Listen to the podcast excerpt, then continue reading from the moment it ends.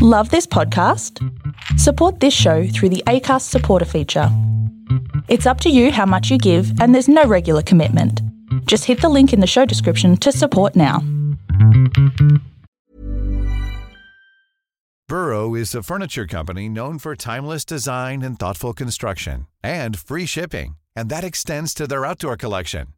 Their outdoor furniture is built to withstand the elements, featuring rust-proof stainless steel hardware, weather-ready teak, and quick-dry foam cushions.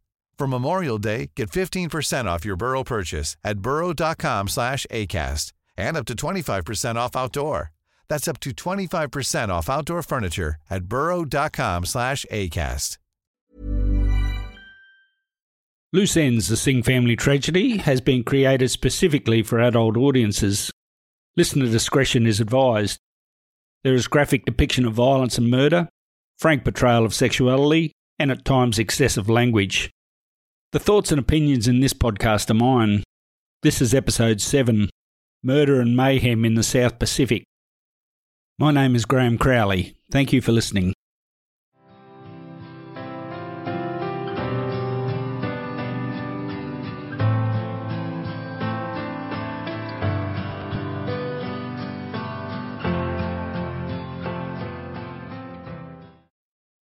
I received the following email from Amanda.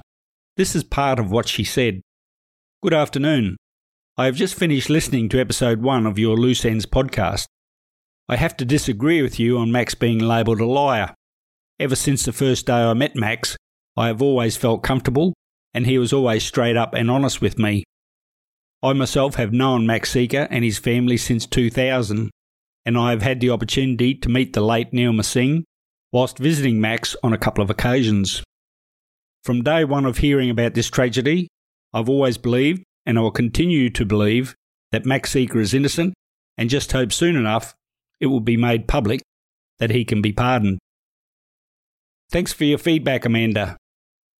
As far as Max Seeker being labelled a liar, I was able to confirm various lies he told from a number of sources. As for Max Seeker being innocent or guilty of the murders, I have no idea. He was found guilty by the jury. And yes, I have found problems with the evidence, but that by itself is not proof of innocence. Thanks for your feedback. Until up to 1 week ago, episode 7 was to be about investigations conducted by Queensland Police in Fiji and a matter that arose in the Solomon Islands. I have been persuaded to keep the Fiji investigations for another episode and instead focus on Solomon Islands in episode 7. Do the matters that occurred in the Solomon Islands have any connection to the Singh murders? I will let you, the listening community, make that call. I am interested in your feedback and thoughts on the subject. Were the Queensland Police aware of the matters I am going to raise? I do not believe they were. I cannot find one word, one sentence, in the thousands of documents I have read to say that they had knowledge of them. And if they were aware of them, would they have considered them connected to the Singh murders? That is a matter for someone else to decide. How did I learn of the events in the Solomon Islands? It started with a question to, "Hey Google." It wasn't as simple as that, but that is where it all started. The person I am about to speak of is a violent, dangerous criminal, or at least was. Perhaps he has been rehabilitated. He is now an Australian citizen, or maybe permanent resident. I'm not sure. They were not persons of interest in the Singh murder investigation, nor suspects. I have spoken to 2 people close to this person. Both warned me off, told me to forget it, to walk away. They told me I did not know who I was dealing with. Maybe he is not rehabilitated. I gave long consideration to not broadcasting this episode of the podcast, to drop it.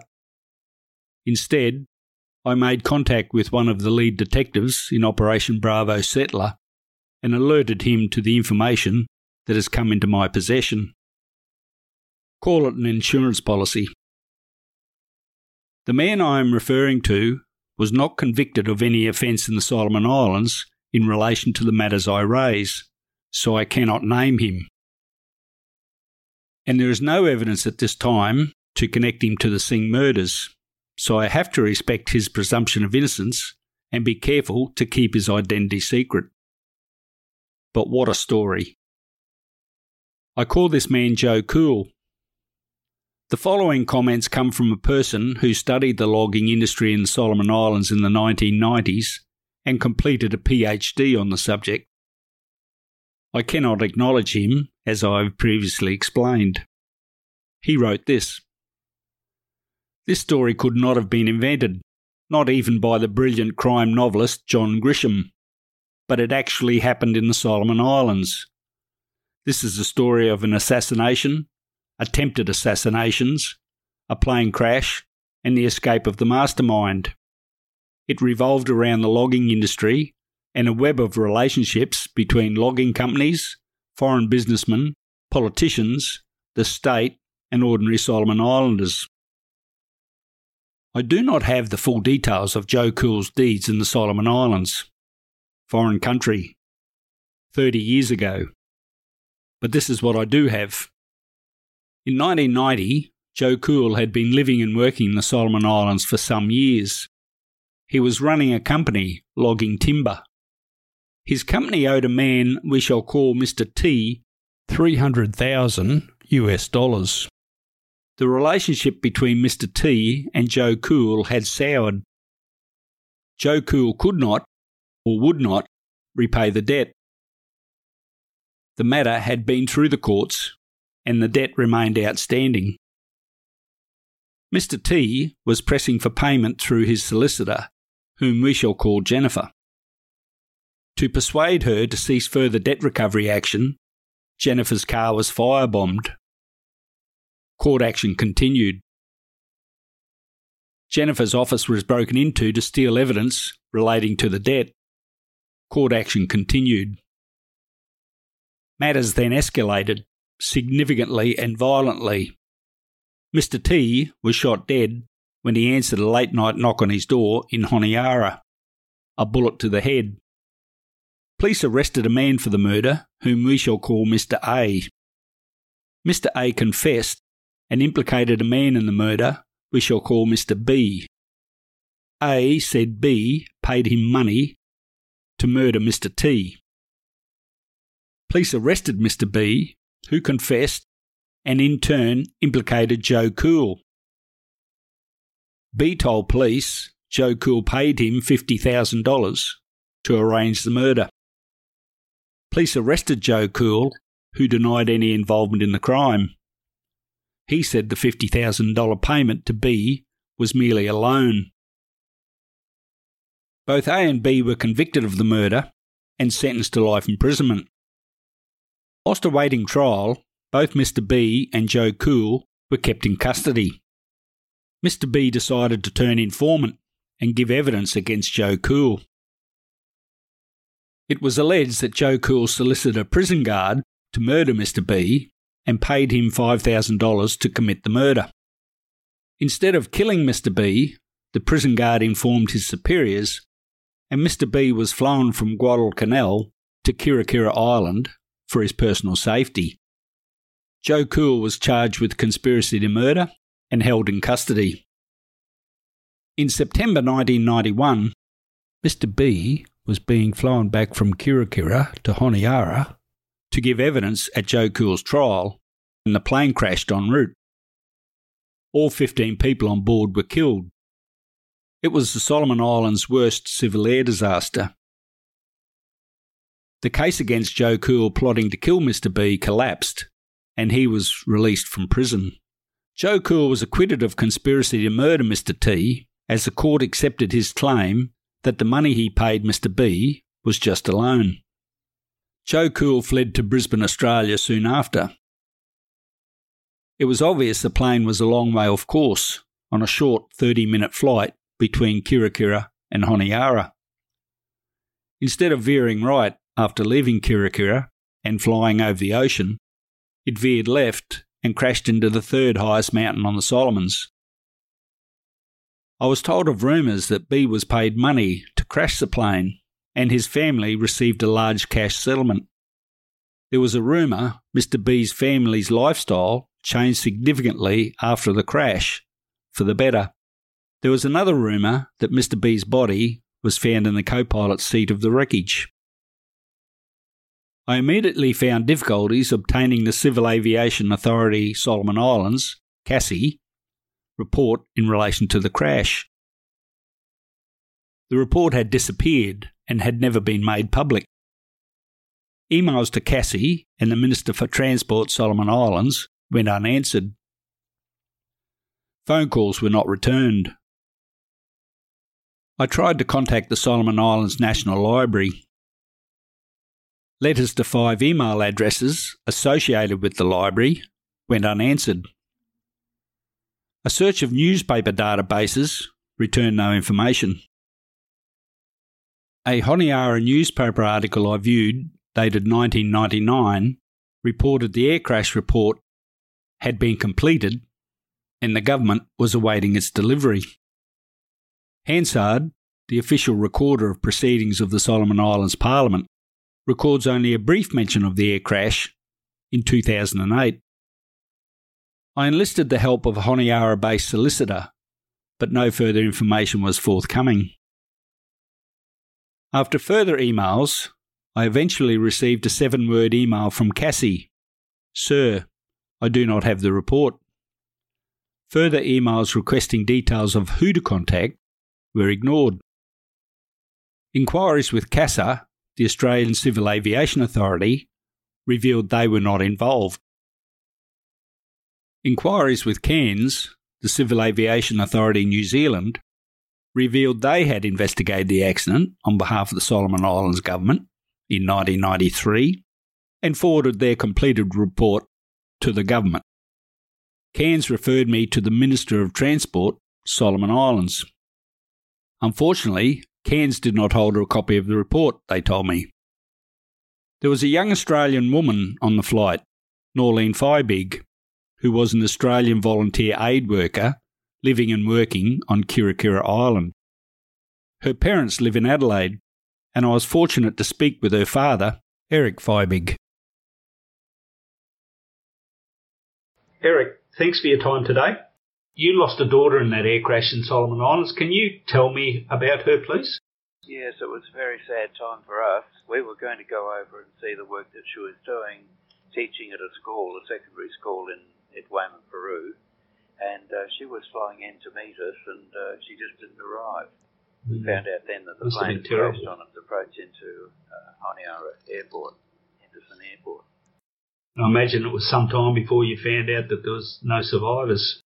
It was the following Sunday. That happened on the Friday. We found out on the Sunday that there were no survivors. Oh. So we were very much aware that this was going to be the case anyway, fairly early on.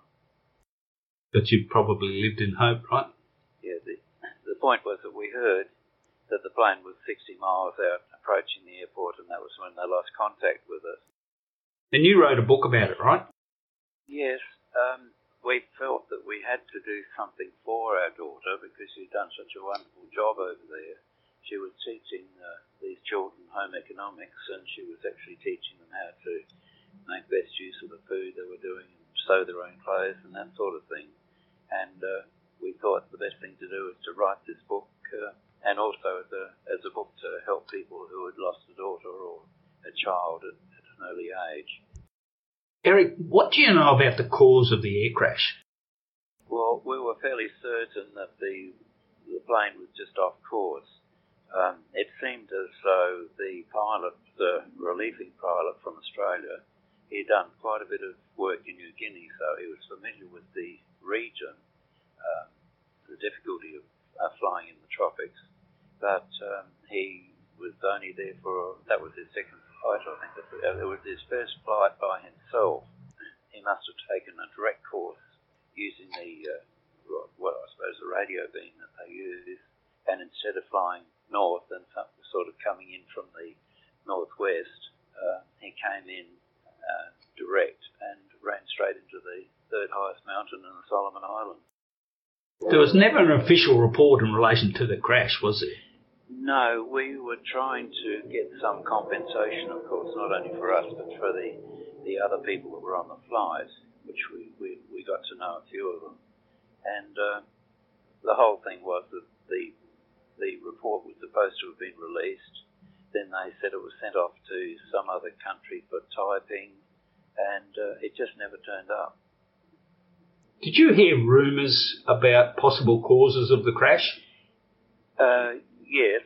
A person who was supposed to give evidence at a court case against a very bad type of individual in Honiara. He was quite notorious, had people killed and all that sort of thing. So this person was supposed to give evidence, and he had been kept on a separate island quite a long way away from anywhere, just to make sure he was safe. And the fact that he wasn't, he was brought over there, put on a plane, and the plane crashed. People were suggesting that perhaps it was sabotage, but I personally don't think that would have been a possibility, because we sort of knew all the people who were on board, and there was nobody unusual that was there that we didn't know about. There was no evidence apart from that. And there was just rumour and folklore that there was possible sabotage. There was no evidence to support at all. That. From that material you sent me, that plane was a long, long way off course, wasn't it? Yes, it was. There was a report that was supposed to be prepared after the crash. Yes. And the story was it went to New Zealand to be typed. There were so many different conflicting stories that was never, ever produced. Mm. That was the report on the crash. I actually emailed New Zealand Civil Aviation just yesterday asking them if they have any knowledge of it. The guy from Solomon Islands Civil Aviation is being less than cooperative. Well, that's right, yes. I expected that. All he will say is that he doesn't have the report. I'm going to ring him again and put it right on him, but that's all I can get out of him so far. Yes, I don't think you'll get anything out of it because they wouldn't release it at the time, so I don't think they'll release it now, so many years later. Yeah. All right, well, listen, Eric, thank you very much for your time, and if I find out any more information, I'll let you know. Yes, I'm pleased that you're actually doing some research into it because it was a very unusual sort of set of circumstances. It was the first time they'd had a major crash of that type. Thank you for your time. Thank you very much. Bye-bye. All right, mate. Bye. Eric was able to forward to me newspaper clippings and portions of the book he and his wife wrote, The Noise of a Candle. You'll find this material, including photographs, on the Facebook page Loose Ends, The Singh Family Tragedy. A photograph on Facebook dated 2017 from the Australian High Commission to the Solomon Islands is of a wreath-laying ceremony on Norlene's grave. I was also able to speak with a man who lived in the Solomon Islands for 40 years and now calls Australia home. I call him Solomon Mike. Mike, you lived in the Solomon Islands for a long time, right? This year would be my 40th year in association calling the Solomons home. 40 years? Yeah. You've got a long history with the place then. I still have children and grandchildren living there now. It's my family. We still consider the Solomons home. Sure. Mike, do you know a guy from the Solomons who I will call Joe Cool? I don't know him. I do not know him. I've never met him. But I know the story about him. I know of him. And you told me of a nickname for him, right? Yes, I did. Can you just repeat what that was? On the streets in Honiara, he was known as Gully Killer. And why was that? It was pretty much well known on the streets that he had been involved with at least one hit, let's call it. Is that the murder of the guy he owed money to? I can't answer it that way, but it was a longing deal gone bad. I don't know the details, and they're all available in public records. But the idea was that definitely this gentleman killer, for whatever motivated him, he paid somebody to kill another man. Right. Are you aware of any other matters that he was in, criminal activity that he was involved in, or had you heard any rumours of any other criminal activity? Not specifically, but he was generally, I mean, I would say it as simply as this, he was generally a bad guy. So anyone that got involved with him came out on the bad end of the stick. I never had business dealings with him. Okay. Now, we've talked about the Twin Otter crash over there in the past, and you told me that it's folklore as to what happened. Can you just repeat that for me? The street gossip would be, you know, it's funny, I'm just going to digress here because the Solomons is a funny place, and gossip is known as the coconut wireless. Right. And, I mean, and it's cool because people will come up and somebody's got actual good new, almost credible street news. And the coconut wireless works very well in the islands, which is just an interesting point. But it was pretty well accepted on the street that the gentleman that had been tried for the murder, the paid hitman from Killer, had been held in prison at Kirakira, and it is good street gossip that he was paid a large, his family was paid a largish sum of money to crash the plane. Right.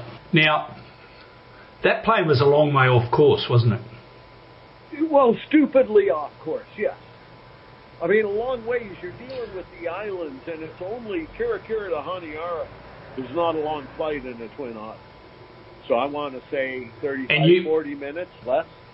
And you've done that flight, haven't you? Numerous times. So the point is, it's not a long way, because when we say a long way, we're going to think in miles of some kind. But what it was stupidly off course, because you got the ocean on one side and the mountains on one side, and the plane hit the mountains. Really makes you wonder what happened, eh? Well, again, the street rumors are that the killer, in whatever way, shape, or form, was capable of putting that plane down. Sure. Are you aware there was never a Cassie air crash report in relation to that accident? Well, it's a funny thing, because I've met you and you talk about it, you and I have discussed this, but I know other people in aviation, and again, street word is that there was a report done, but there was never a report submitted. So an investigation was undertaken, it wasn't that it was ignored. And there was a document, a summary of that, somewhere produced as far as I know. But it's disappeared. I'd love to read it. Rumor has it, I mean, I believe you and I have discussed this before, but rumor has it that that document went to New Zealand. That's what I heard. That's what I've been told too. Yeah. So whatever happened, so the point is this, there wasn't an investigation, but there is no physical report available to anyone at this stage right now. And it's been 20, 30 years. Solomon Airlines referred me to Cassie, the civil aviation in Solomon Islands. They say they haven't got it and they don't know what happened to it. Civil Aviation Australia said they weren't involved. I'm waiting to hear back from Civil Aviation New Zealand. It's just crazy. Well, I mean, and when things like this occur, I mean, we all have suspicious minds. It's part of our sort of genetic survival skill. You got to be suspicious, man. So there's a lot to be suspicious about within all of this, and I refer to it as the street stories, the street gossip, the coconut wireless. But there's a lot there that can raise suspicions. Well, my friend, I'm sure we'll talk again at some point, and thank you so much for your help. Happy to be of help.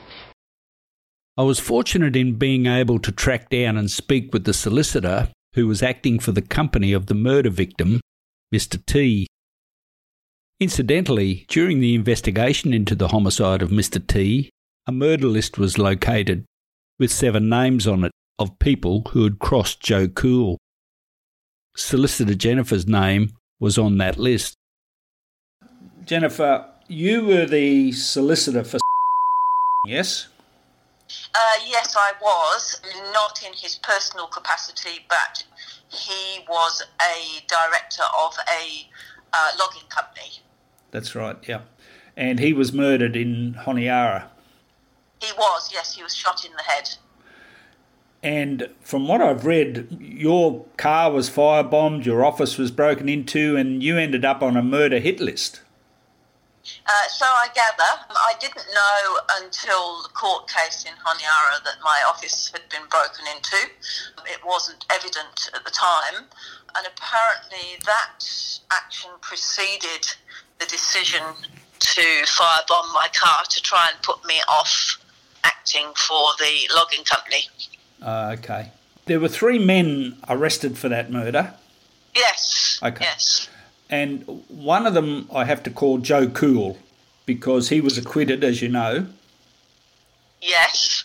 Now, there was a fellow by the name of who was convicted as well. Yes, I remember that. And Joe Cool was then charged with conspiring to have him murdered. Are you aware of that? Yes, I remember that. And then they took off the island and were bringing him back for the trial of Joe Cool and the plane crashed. Absolutely, yes, I remember that. And, of course, there were all sorts of conspiracy theories at the time regarding that crash. Do you know what the cause of the crash was? I did actually represent the airline in the inquiry into that. And as I recall, it is a long time ago, but as I recall, it was pilot error and the fact that one of the directional light beacons wasn't working properly. Okay. Did you ever read the report, CAA report? I did, but it's a long time ago and I'd have no idea now what was in it. Okay. So you did actually read it and it concluded that it was pilot error? That's certainly what I remember. Okay, because as you would have heard, there was rumours that plane was sabotaged or crashed on behalf of Joe Cool. Yes, I remember those rumours, but certainly at the time I had no doubt, having sat and represented the airline in the inquiry and reading the report, I didn't have any doubt. It was a newish pilot, and I think that he, and in very bad weather, and I think he had mistaken one beacon for another. Okay, because I cannot get a copy or cannot find that report for love nor money. No one knows where it is or who has it or anything like that, but that's another story. Yeah. Were you surprised that Joe Cool was found not guilty of that conspiracy charge, or did you not know what evidence was or was not involved? I just can't remember exactly what transpired there. I mean, he was found guilty of something because he was put into prison. From what I've read, the story went like this. Joe Cool paid to have murdered because he owed and then... Well, no, that's not the way that I recall it. As I recall it, the money was owed by, as you say, Joe Cool's company to... company, and we had a court case where court found in favour of this company. Right. And after the court case, the High Court's decision, we tried to enforce that judgment to get the funds, and they weren't forthcoming. So I was in the course of taking proceedings against Joe Cool's company to wind it up. And it was at that juncture that was killed and the attempt to get me to drop the case came about. So that was why they broke into my office to try to get the file. Right. From what you know, Joe Cool was behind all this. From what I know, yes. Yeah. And he paid to have killed. And then... Yes. Well, that was certainly what the prosecution were alleging. Was found guilty, from my understanding, of the... He was. Yes. Yes. Along with the actual shooter, who I think was a guy called or something like that. I can't remember his name, but yes, there was an actual shooter and both of those, as I understand it, were found guilty, and their story was certainly that they were paid to do it. by Joe Cool. By Joe Cool. Then he conspired to have killed. The prison guard told his employers instead, and they took off the island. Yeah, and that's as I understand it. Yep. And then after the plane crash, well, there was no evidence against Joe Cool, so the charges were dropped and he fled to Australia. But you believe he may have been convicted of something. He was in custody awaiting those charges, unless you're getting confused with that. Well, it could be. I know he was in custody at the time when the attempt was made, I say it was alleged that he was making attempts to have killed. Yeah. But I thought he was actually convicted of something, but that might be an error of memory. It's a long time ago. It is a long time ago. Do you know if Joe Cool had any previous criminal history in the Solomons? I don't believe that he did, but I had heard that after he came back to Australia that there was a fraud charge against him. He did time for fraud, and then he did time for kidnapping. Okay. Well, I didn't know the kidnapping, but I did know about the fraud. I think we can put to rest conspiracy theories about the plane crash. That would be my feeling. Well, thank you very much. Other names on the kill list included the Commissioner of Forests and the Solomon Islands Ombudsman. What had they done to have their names added to the kill list? Joe Cool believed the Commissioner of Forests was favouring. Life is full of awesome what-ifs, and some not so much, like unexpected medical costs. That's why United Healthcare provides Health Protector Guard fixed indemnity insurance plans to supplement your primary plan and help manage out-of-pocket costs. Learn more at uh1.com. Other logging companies over his own. There was much competition between loggers at that time in the Solomon Islands. Probably still is. The Ombudsman had written a scathing report in 1990 regarding Joe Cool's company. The Ombudsman exposed bribes and corruption involving his company at the highest levels of government and politicians in the Solomon Islands. The report destroyed the credibility of Joe Cool's company in the islands. It seems Joe holds a grudge. Duly noted. I can only comment that, except for COVID, I would be on the next flight to Honiara, searching for the elusive air crash report. As you heard, Solicitor Jennifer confirmed the air crash was caused by pilot error, but I would still like to read that air crash report and just make sure Mr. B's body was not recovered from the co-pilot's seat. No flight bookings to Honiara are being taken at this time before March 2022. Joe Cool, after his extremely good fortune resulting from the air crash, left the Solomons and arrived in Brisbane around 1991 or 1992. Of his first 18 years in Brisbane, Cool spent more than 10 of those years in prison. In 1997, he was convicted of fraud-related criminal offences and sentenced to 9 years in prison, where he met Max Seeker. Joe Cool seemingly did not have any previous convictions in Australia. I am not aware of the nature of the fraud charges, but I do know 9 years is a big sentence for a first offender. Joe Cool and Max Seeker were both paroled in 2001. At some point, Joe Cool approached Max Seeker to be involved in an elaborate kidnapping for ransom plot, where the son of a very wealthy Chinese man would be kidnapped and held for $10 million ransom. Neelma Singh was present with Max Seeker when he met with Joe Cool, on at least two occasions that I have been able to find. The kidnapping had been meticulously planned. The offenders were armed with a sawn-off shotgun and 3 handguns, as well as a taser.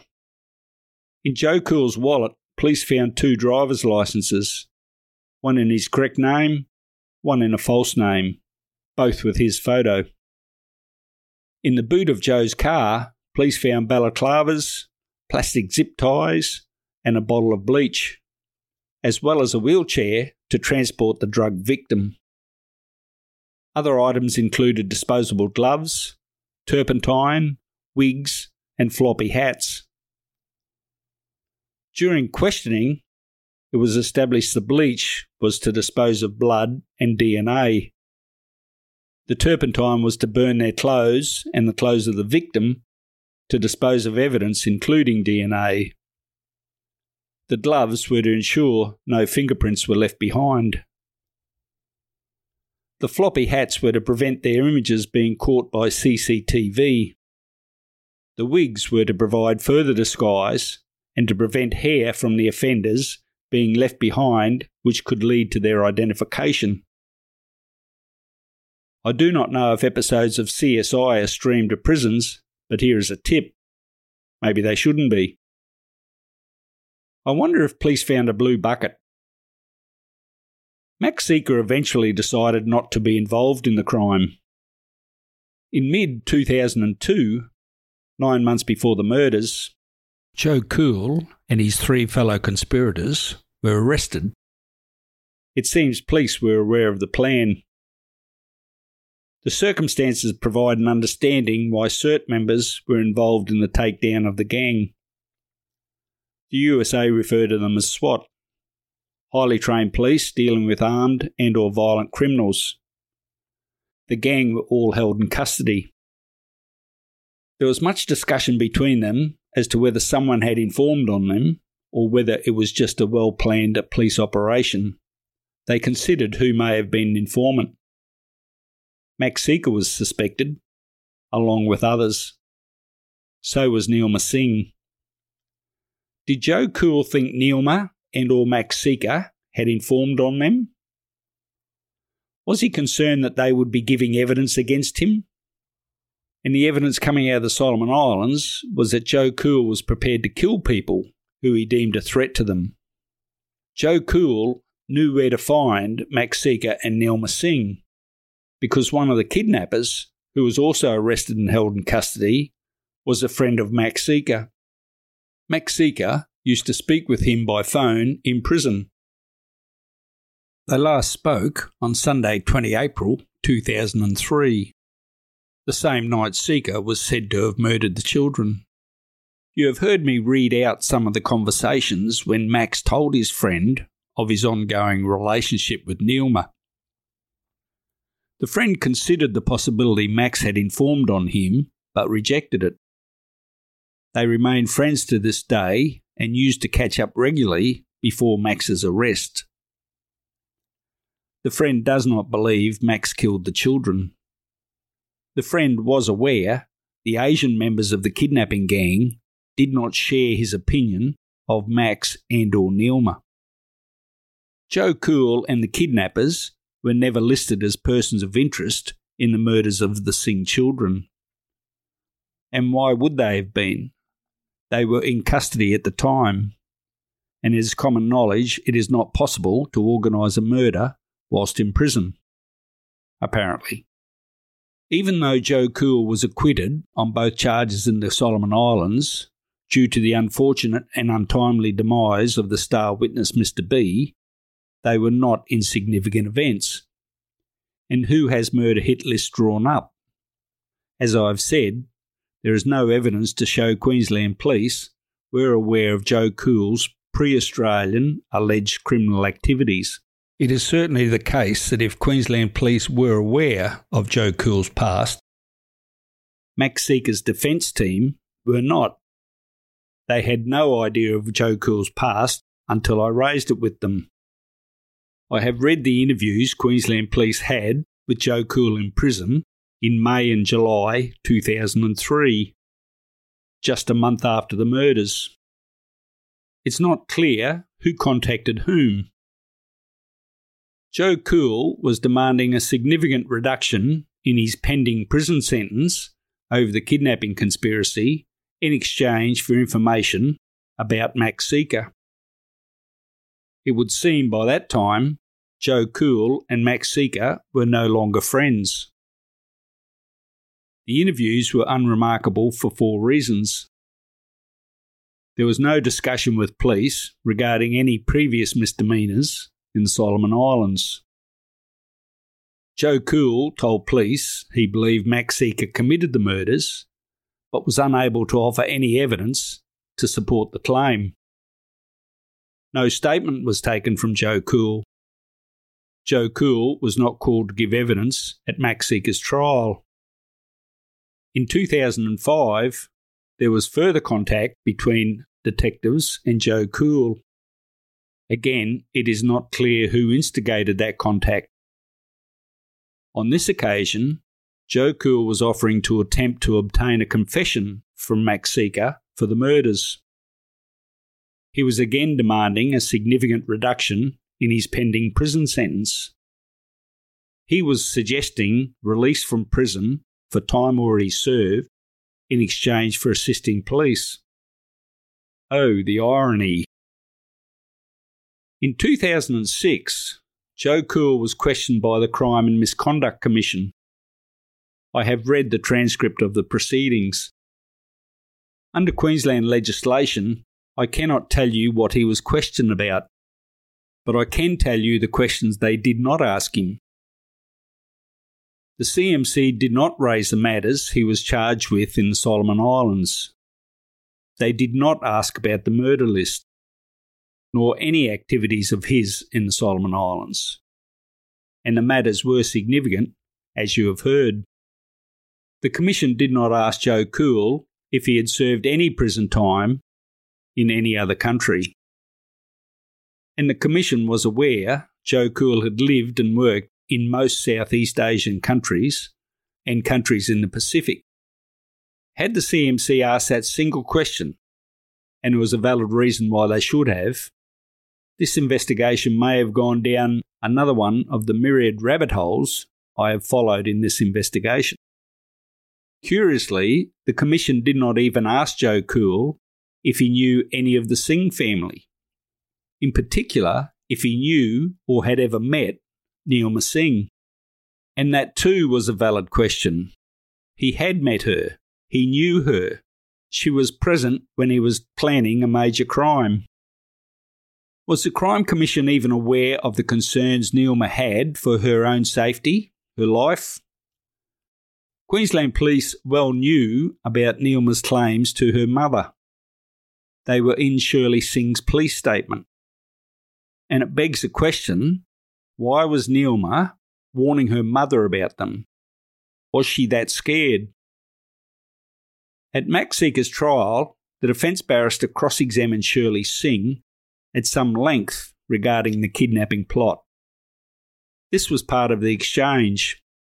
In answer to a question, Shirley said Neelma told her this. "Mum, see this doesn't leak out. I will be killed." And in reply to another question, Shirley said this. "I am telling you this, Mum, but don't tell anybody, because if anybody finds out that I know, I may be killed." Barrister Sam DiCarlo asked this question. "Mrs. Singh, we were talking just before we had the break about what your daughter had said to you about this kidnapping, and she said, I think I understood you correctly, to say that she was telling you in confidence because she thought if this leaked out, even her life was in danger, and that worried you." "Yes." DiCarlo also had this to say. "All right, did Neelma tell you anything more about that kidnapping? Or did you get the impression when she was telling you that she was actually scared?" "Yes, she was scared. That is one of the reasons that we had our security alarm set up." And in another bizarre twist, they keep coming, the kidnapping gang appeared in the Brisbane Magistrates Court for the committal proceedings of their charges on Tuesday, 22 April 2003, the day the bodies were found. Neither Max Seeker nor Neelma Singh were listed as witnesses in those committal proceedings. But did Joe Cool think perhaps they would be? To be clear, all the kidnapping gang were in custody on 22 April, awaiting trial. At this time, there is no evidence Joe Cool or any member of the kidnapping gang were connected to the Singh murders. But why would there be if the Solomon Islands connection was never known and never investigated. Here is another tip. Perhaps police could listen to all the recorded phone calls of the kidnapping gang from prison before and after the Singh murders. Let's imagine for a moment that the kidnappers did organise the murders. Was there a motive? Well, revenge for a looming lengthy prison sentence and the loss of a $10 million windfall does come to mind. Did the kidnappers have means and opportunity to commit the murders? They were in prison, so opportunity was limited. At least one of them was previously associated with organising a murder from prison. There will be a money trail, and there will be a recorded conversation trail. The plan would only have been hatched after their arrest. Solicitor Jennifer had her name added to a murder list for simply acting for a company that Joe Cool owed money to, and that was only $300,000. Was Max Seeker's name or Neelma Singh's name added to a murder list for $10 million? Perhaps because I have dared tell this story, my name will end up on a similar kill list. Maybe my 8 years service in CERT may come in handy, but I don't expect to hear from Joe Cool anytime soon, as there is no evidence to connect him to the murders. Which brings me to the Sunday night caller, and whether they were involved in the murders. This is what Sonia Pathik had to say in relation to that night caller. A woman has told a Brisbane court she's never stopped wondering about a mystery person believed to have visited her two sisters and brother hours before they were murdered. The victim's older sister, Sonia Pathik, today told the Supreme Court she had been exchanging text messages with Neelma just hours before the murders took place. But she said their conversation ended when Neelma told her someone was at the door and she had to go. Ms Pathik explained that after almost 9 years, she's still curious about who was there. The trial continues tomorrow. A distraction, according to the Crown. If there was a night caller, the Crown said. And if there was, he left, as there was communication by the deceased after that time. There were only three options available. Neelma was mistaken or lied about someone being at the door. Sonia lied about the matter or was mistaken.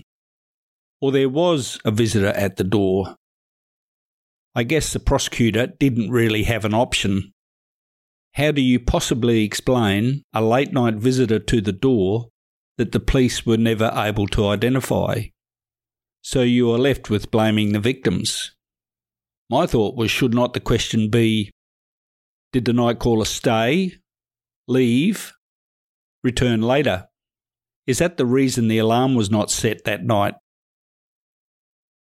Did the late-night caller at the Singh house on the Sunday night have any connection to the kidnapping gang? Was Max Seeker expected there that night? Were the killers waiting for him, and when he did not arrive, they murdered the children instead? Was Neelma murdered to teach Max a lesson, or because she was a police informant? Or were the children kidnapped for ransom, for instance, and when the money was not forthcoming, they were murdered, possibly as late as Monday night or even Tuesday morning? Which brings me to the R word. Nowhere will you find the R word in any part of Operation Bravo Settler. It was the Crown case Max Seeker visited Neelma that Sunday night by arrangement. Neelma was wearing just a t-shirt, either as an invitation to Max, or because she had been with Max, or she was with Max. Alluring, inviting. She met him at the door. In a fit of jealousy or rage, he strangled her almost to death, perhaps because she would not restart the relationship. Before, during, or after this, he pinned her arms down and caused significant bruising to both arms. Kunal and Siti slept blissfully on. He then went out to the garage, picked up the garden fork, and returned to continue his crime. He brought Neelma's doona downstairs and laid her body on it. He poured bleach over her head and neck, which spilt onto the doona. He carried her upstairs, where he bludgeoned her with a fork. He brought a blue bucket and bleach with him to the crime scene. He cleaned up the bleach spill on the tiles. He then dispatched Kunal and Siti in their beds and placed them all in the spa. He was savvy enough to dump bedding and clothing in the spa to destroy DNA evidence before returning the fork to its resting place. He stole some property belonging to various members of the Singh family. He stole some photos of the male Amit, but left others behind. He then fled the scene. It was a Crown case. There was no evidence of sexual assault or of a violent struggle anywhere in the house. Lack of sperm in Neelma's body supported this conclusion.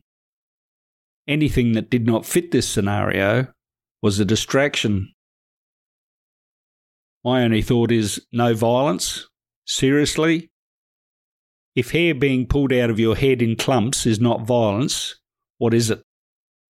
Being forcibly restrained by the arms would also tick that box, I believe. This is where I part company with my former colleagues. I miss the memo about no sexual assault. But I do not suggest you take my word for it. I'll provide the evidence and you can make up your own mind. Like the jury, so to speak. Except you will not be hearing sworn evidence, but you will be hearing material taken from sworn evidence. I am not suggesting the scenario I put forward is perfect. There are holes in it, but I believe it to be a better fit than the Crown scenario. Which brings me to the R word. The R word is not in any document associated with Operation Bravo Settler. Over 300,000 words in total, as you may recall. Rape. Neelma Singh was not raped before being murdered, according to police. It was evident that Neelma was a target of the killers. Regrettably, it does appear Kunal and Siti were collateral damage. Queensland Police concluded early in the investigation that Max Seeker was the offender because he was the only one they could connect to Neelma.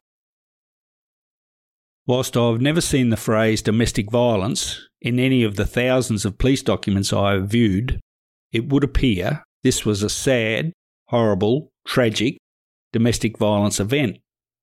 Or was it? In episode 4, you heard from criminologist Anne McMahon.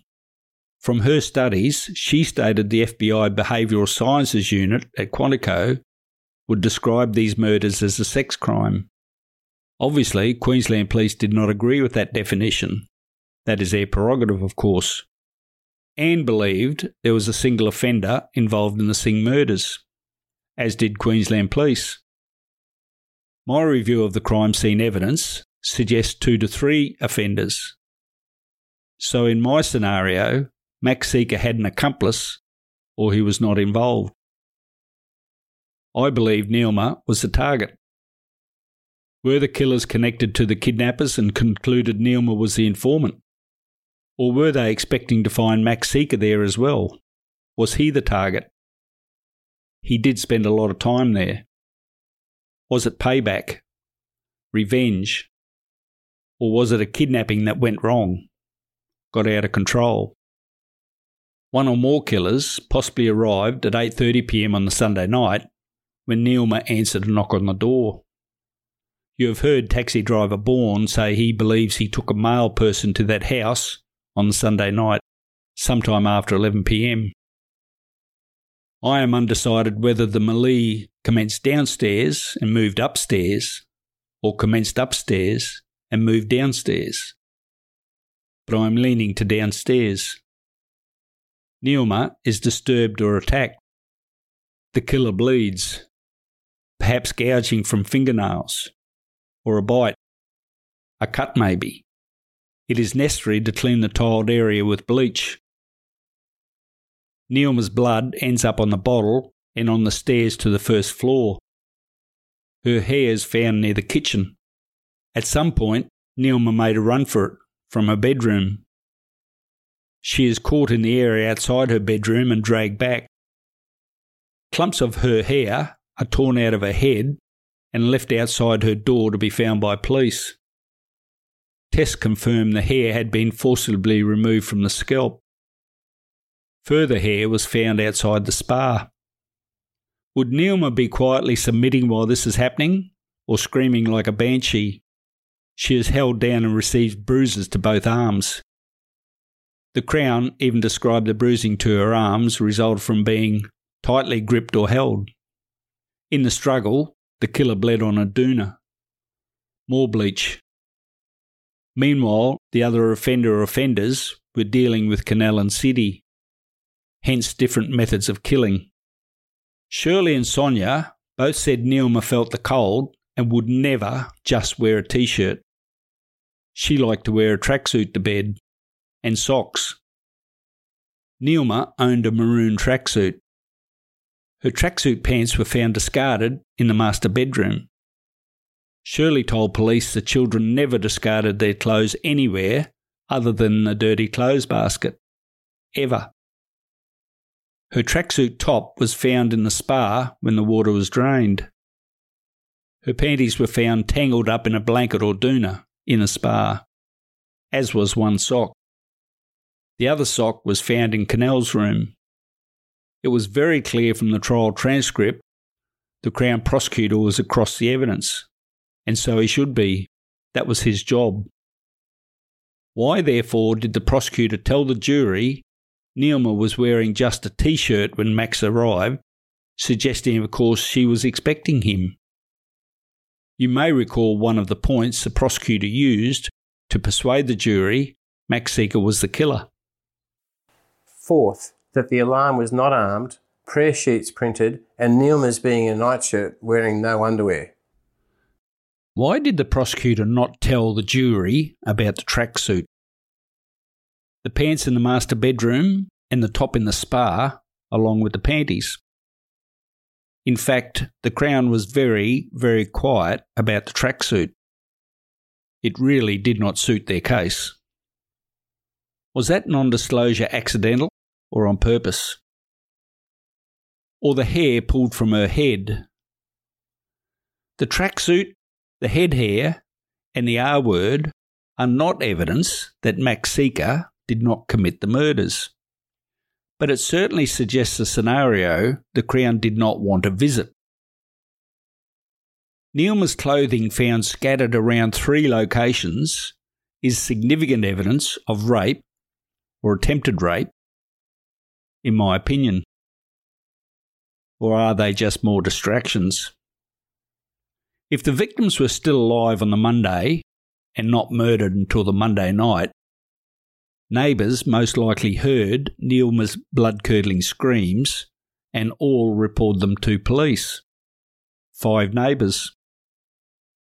My scenario may explain the goings-on in their house that day and night. When the water was drained from the spa, there were 3 scum lines visible, not one, about 10 centimetres apart. The jury never heard that. I only learnt about it after episode 2 went to air. How does that happen? How do you get 3 separate scum lines in a bath? And how long do scum lines take to form? I wondered if Kunal was placed in the spa first and the bath filled to cover him. Scum line. Sometime later, Siti was placed in the spa and covered with water. Scum line. Sometime later, Neelma was placed in the spa and covered with water. A further scum line. More distractions? Again, proves nothing in relation to Max Seeker, but it does raise questions. And you have not heard before now that a cigarette butt was also found in the bottom of the spa after the water was drained. Did the killer smoke a cigarette and admire his handiwork? No one, including Max Seeker, smoked inside the house. Max Seeker's DNA was only found on cigarette butts outside the house, just as they did not wear shoes and or sandals upstairs, just as they did not consume food or drink upstairs. On that evidence, Max Seeker adhered to the rule of not wearing shoes on carpet, but ignored the rules about smoking in the house and eating in the bedrooms, but don't mention the bloody sandals. And on the Tuesday, Max Seeker ignored the house rules again when he found the bodies. He did not remove his shoes to walk upstairs. So many loose ends. So many unanswered questions. And now we have more. Many more. Perhaps just more distractions. That concludes Episode 7, Murder and Mayhem in the South Pacific.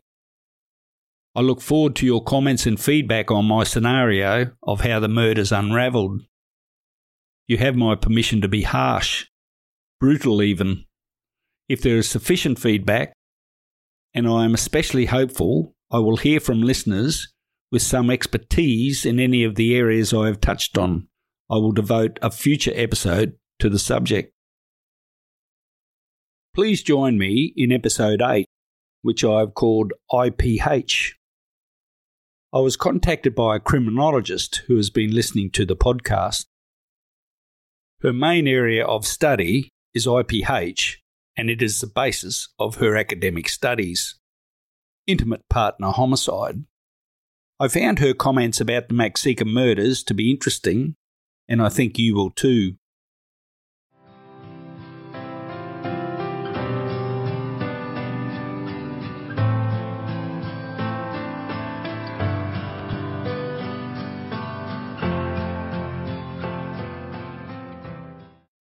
Please rate and review the podcast. It does help with the listing.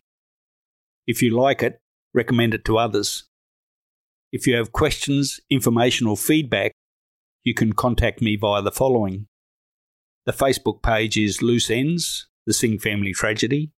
My email address is looseends2003@outlook.com.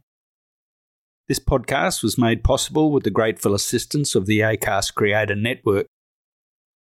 Appreciation to Bad Bassam for editing, mixing and mastering the episode.